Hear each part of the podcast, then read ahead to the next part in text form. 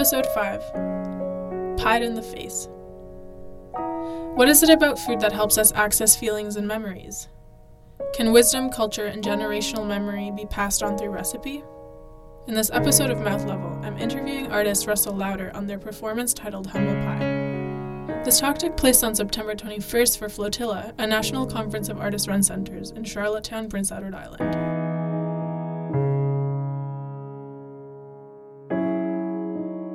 For this talk, the artist made hand whipped cream in a large bowl as they had a discussion with participants about their artistic practice, growing up in PEI, and critically examining whiteness and white supremacy in the art world. They compiled and recited quotes from three artists, and each time they said the words I, me, or mine, Russell asked participants to pie them in the face with a plate of whipped cream. So, Russell, I know that we're good friends, so we know each other quite well. But maybe uh, we should start by telling our audience a little bit about who you are and what you do. I am Russell Louder. I am um, interdisciplinary artist and musician based in Charlottetown, Prince Edward Island, which is unceded Mi'kmaq territory. I am constantly re examining my role as a white artist in Canada my practice explores my identity as a trans masculine femme and how that ties in to where I'm positioned to comment on the world around me. So on September 21st at Flotilla, you did your performance Humble Pie. Mm-hmm. Um, and you were making whipped cream to critically talk about artist responses and accusations of racism and you were also addressing whiteness and white supremacy. So, can you tell us a bit about your conceptual thought process when you were conceiving of this talk?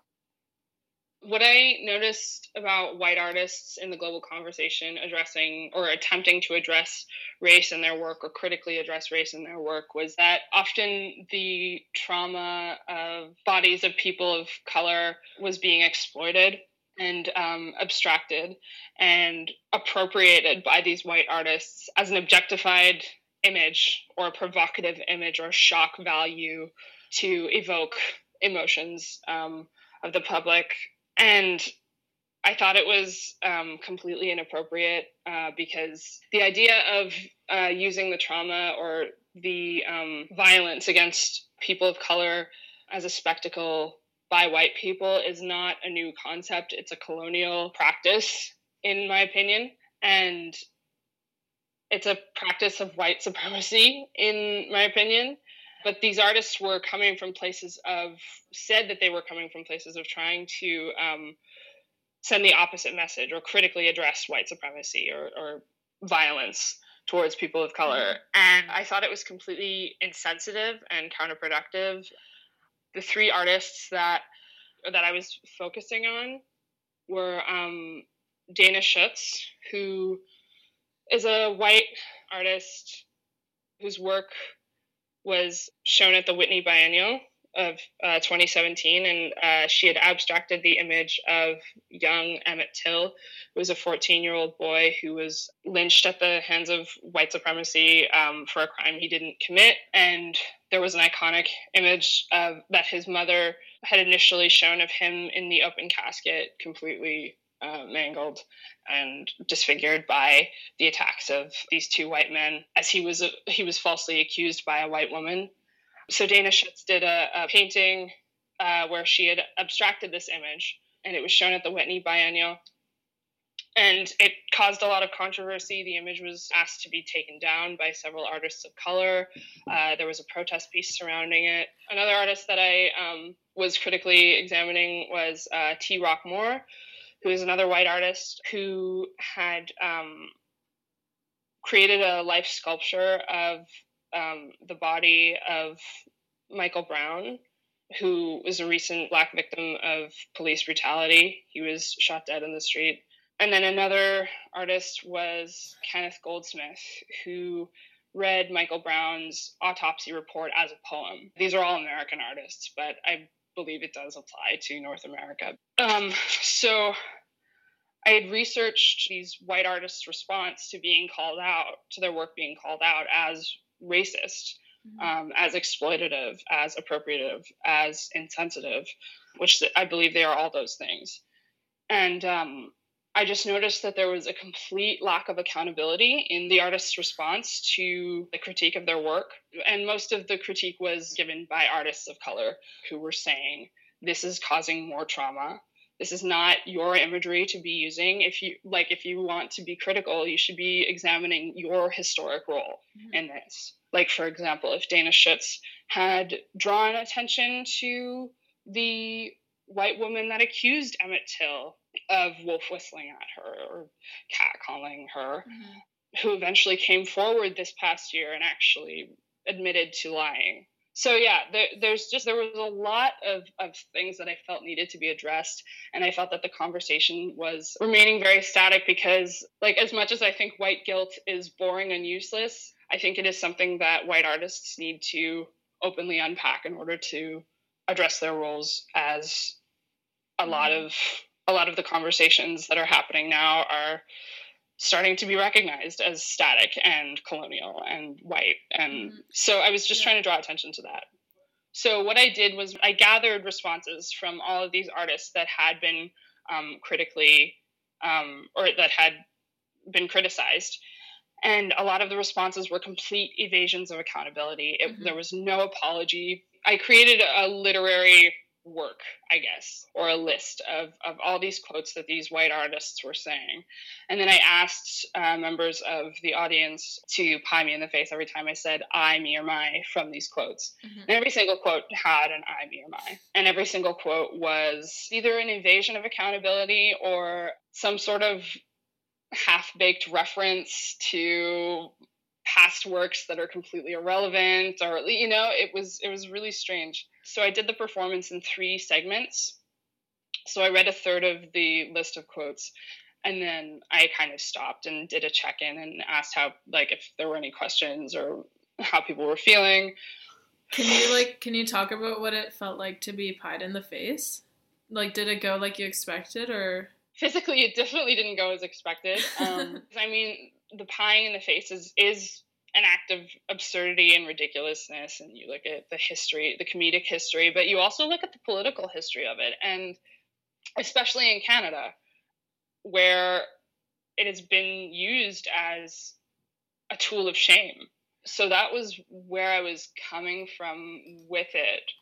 But i think that if there was an impulse to laugh during the pie in the face there was really nothing funny about the performance I don't know if it was coming across that way to everybody because I mean there were moments where it was like wow this is ridiculous but mm-hmm.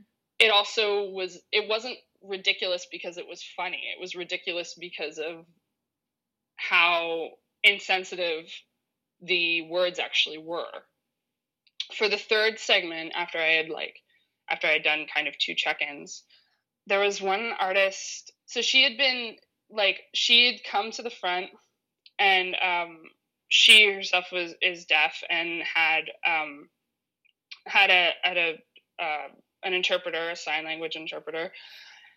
So the sign language interpreter was there, like interpreting the manifest or the quote unquote manifesto the whole time. And so she she volunteered to come up, and uh, the interpreter came up. And as I was reading the manifesto, I read uh, one sentence, and I had about eight pies in front of me that were filled with whipped cream. And so I read one sentence and she took one pie and like put all the whipped cream from that pie into one other pie. And I was like, okay. So I just repeated the sentence and I kept repeating it and repeating it. And she kept doing the same thing with each pie until it was just like all of the whipped cream from all the pies were in this one giant like mountain of pie. And I was thinking, oh my god. Um, and then I finally uh, finished reading the entire manifesto. And when I got to the last sentence, she just took the entire giant mega pie and put it on top of my head. And that was kind of the finale of it. The points that she brought forward were um, the lack of accountability that she sees artist run centers um, not accommodating like hearing impaired people or, or disabilities of any kind. Mm-hmm. So that was that was actually that was really cool. That was my favorite part of the performance actually because the the energy in the space was tense. Like it was really tense because people aren't comfortable talking about this, and it was mostly white people in the room. Um, which I'm actually I'm glad it was mostly white people in the room because I didn't want to put the onus on people of color to critically address whiteness because artists of color have been doing that forever. Mm-hmm. So I thought it was really good that the conversation was happening, but it definitely was not comfortable by any means. Um, was it significant for you to be doing it in PEI, having grown up there, Charlottetown being such a white place? Yeah, I mean, I grew up in PEI. I'm a white person with colonial settler lineage. And so I grew up in PEI with a very privileged existence. You know, despite the fact that, you know, yes, I'm trans. Yes, I like, there are mar like I am marginalized in certain ways, but that is definitely not one of them. And the POC friends that I have here do feel alienated in most circumstances and do face racism on a daily basis. There's also a culture of like not being open to critical dialogue um, on PEI because it is such a small community and everybody just wants to like everybody wants to think that it's heaven on earth and it's kind of it's even marketed in tourism campaigns as you know this paradise but it also has this really like this really violent history. And there there are like all these colonial statues there's all these colonial monuments. I find it really nauseating. So yeah yeah. Okay, thank you so much. Yeah, thank you. An important moment to the talk was when Tiffen of Spill Propagation and Artist Run Center in Quebec volunteered to pie Russell in the face. Instead of pieing Russell in the face every time they said the word I, Tiffen continued to pile up the whipped cream on an aluminum sheet. When all the whipped cream was on the tray, Tiffen threw it on Russell's face. She responded in this way to talk about the ways that ASL is a very visual language. Spill Propagation is an artist run center which works with deaf artists to decenter phonocentrism in culture. It wasn't until Tiffen's participation in this talk that I thought about how podcasts are completely inaccessible to deaf and hard of hearing folks. So I decided to interview Tiffen on how they felt about this talk. Up next, I will be reading Tiffen's response to Russell's performance.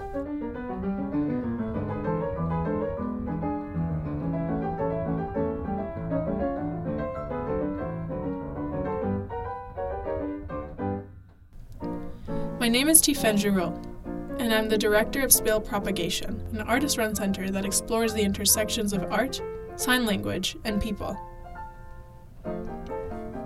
I recently attended Russell Louder's presentation and enjoyed finding an open outdoor space of courage, exploration, and inquiry.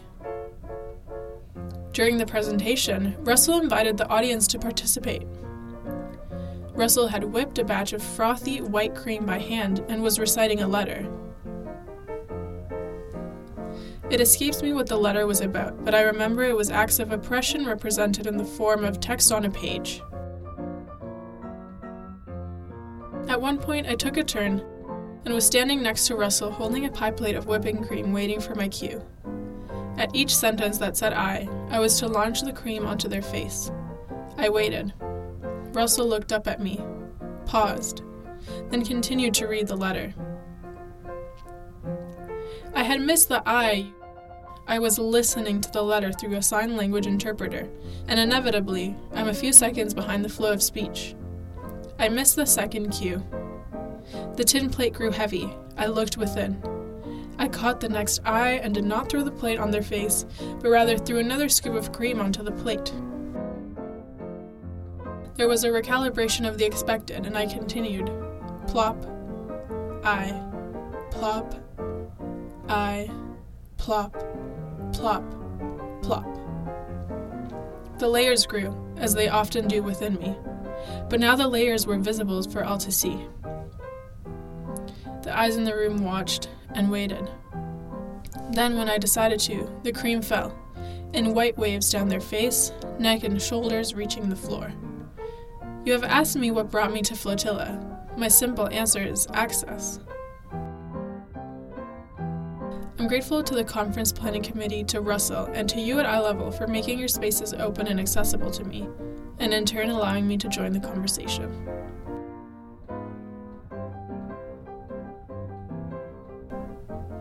This translation was provided by Paula Bath.